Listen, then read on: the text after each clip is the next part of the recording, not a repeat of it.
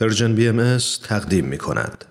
سال 2020 ویروس کووید 19 زندگی هر کدوم از ماها رو در سراسر دنیا به نحوی تغییر داده.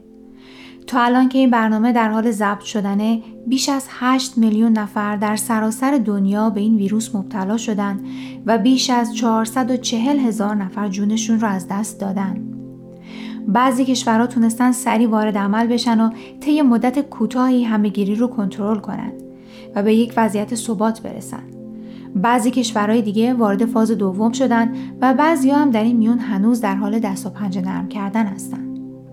صرف نظر از اینکه در چه کشوری زندگی می کنیم و در چه مرحله هستیم در این دوران تجربه های مشترکی داشتیم.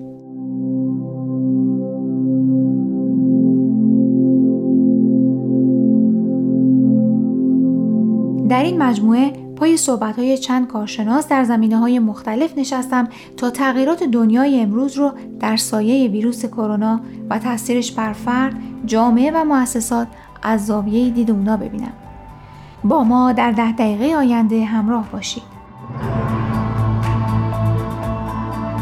در سایه کرونا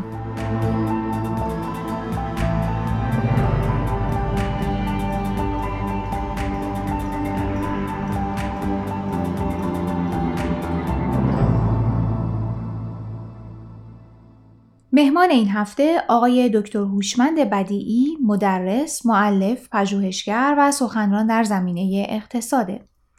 از ایشون تاکنون چندین مقاله و کتاب به زبانهای فارسی و انگلیسی از جمله اساس کل اقتصاد و اصول اقتصادی اخلاقی منتشر شده.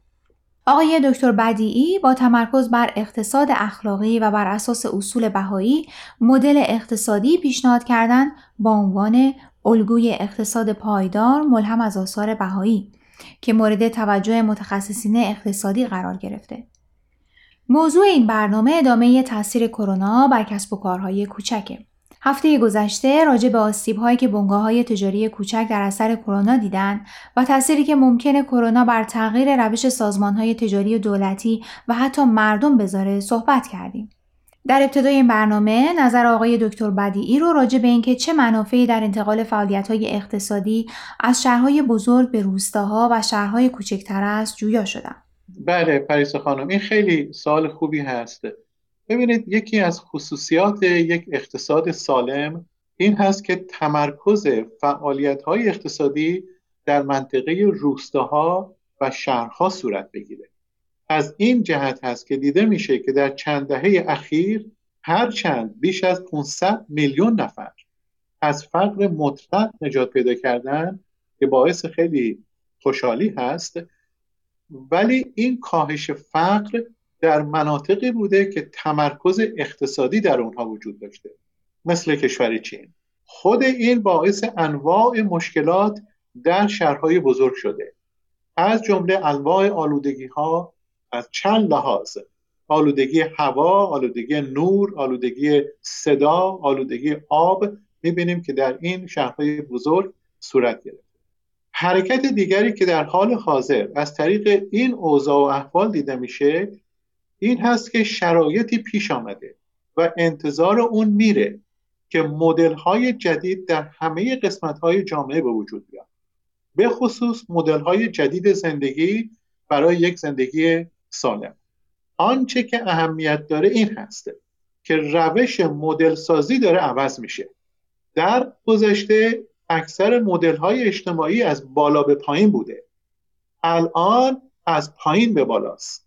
در خیلی از موارد این مردم هستند که روش صحیح زندگی کردن رو دارن انتخاب می‌کنن. این متخصصین هستند که دارن دولت ها رو راهنمایی می‌کنن.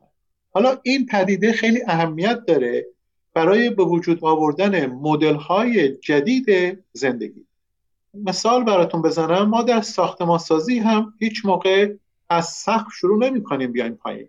همیشه از پایه از پی از ستون ها شروع می کنیم میریم بالا. بنابراین ما احتیاج به مدل هایی داریم که دارای پایه و ستون های محکم باشن. یعنی مدل هایی که مردم در اون نقش مهمی داشته باشن. از این طریق مدل هایی به وجود خواهد آمد که در سطح محلی عملکرد خوبی خواهند داشت و اون نیروی انسانی و منابع طبیعی و اقتصادی به صورت بهینه مورد استفاده قرار می‌گیرن چرا؟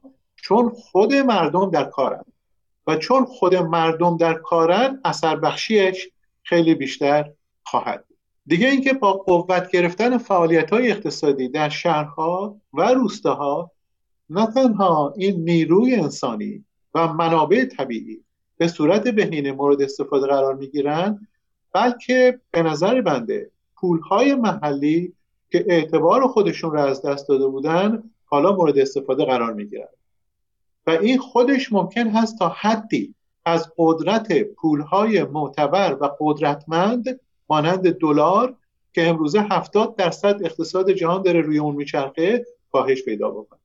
و این رویدادها احتمالا ما رو به یک زندگی ساده تر ولی با کیفیت بالا عادت خواهد داد لذا برای انجام این فعالیت های اقتصادی در هر کشور نه تنها ما احتیاج به یک نیروی انسانی آموزش دیده و ماهر داریم نه تنها احتیاج به تکنولوژی مناسب داریم نه تنها احتیاج به کمک های دولت و بانک ها هست و نه تنها میبایست انگیزه در مردم به وجود بیاد بلکه احتیاج به یک پول قوی هم هسته که این داد و ستاد به کشورها صورت بگیره. با پول قوی تر این کشورها قادرن تکنولوژی مناسب بخرند و کالا با کیفیت بهتر عرضه بازار هم محلی هم ملی و هم بینالمللی بکنند. در حال حاضر یکی از چالش هایی که کشورهای در حال رشد و فقیرتر دارند اینه که کالاهای تولیدی اونها از کیفیت بالایی برخوردار نیسته و نمی‌تونن این کالاها رو وارد بازار بینالمللی بکنن. لذا از طریق این پندمیک فرصت هایی به دست اومده که فعالیت های اقتصادی از مراکز بزرگ اقتصادی جهان به کشورهای در حال توسعه و در شهرها سرایت بکنه. و البته چند تا مزیت در این رویداد هست مانند امکان کاهش بیکاری در مناطق روستایی و در نتیجه رفاهی بیشتر در این مناطق. دیگه اینکه منابع طبیعی در سطح محلی به صورت بهینه مورد استفاده قرار می‌گیره و با وجود قدری امکانات بیشتر مانند تکنولوژی مناسب و دانش پیشرفته تمرکز کار از این شهرهای بزرگ میفته به این شهرهای کوچیک و روستا.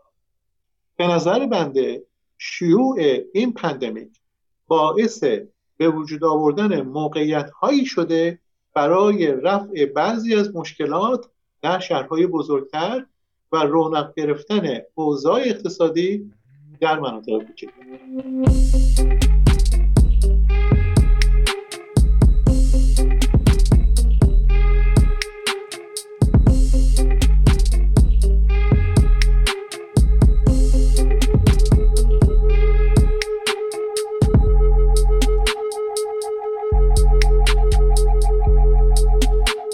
در ادامه از ایشون پرسیدم در این تغییر نقش خانواده ها در فعالیت های اقتصادی چگونه خواهد بود؟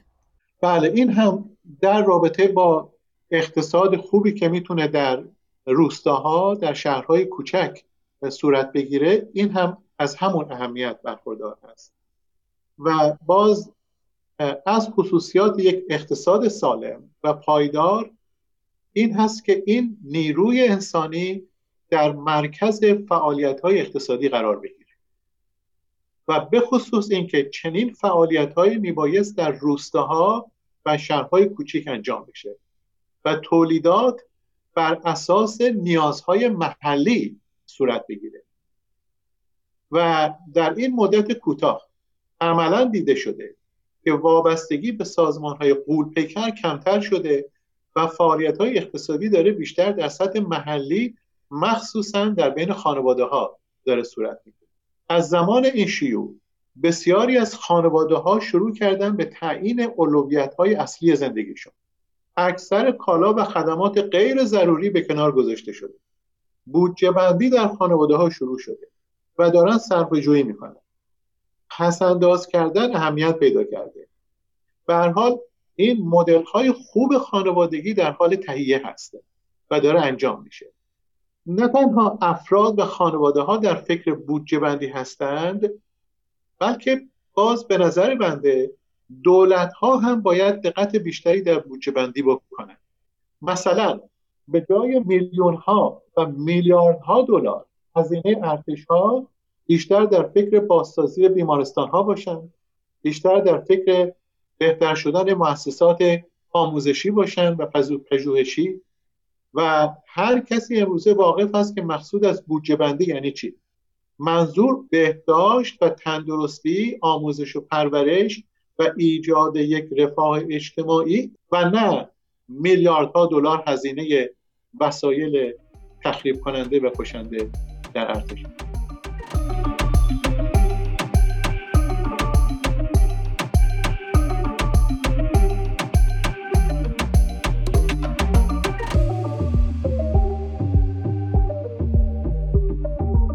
دوستان امیدوارم قسمت سوم مصاحبه با دکتر بدیعی رو پسندیده باشید. در برنامه بعد نظر ایشون درباره تشابه این بحران و بحران اقتصادی سال 1930 و اینکه آیا عملکرد دولت‌ها در این بحران رو چطور ارزیابی می‌کنند رو با شما در میون می‌ذاریم. لطفا با ما در تماس باشید و اگر سوالی دارید که مایلید با مهمانان برنامه در میون بذارید از طریق واتساپ و یا تلگرام و با شماره 001 240 560 2414 تماس بگیرید. منتظر دریافت سوالات، نظرات و پیشنهادات شما هستیم.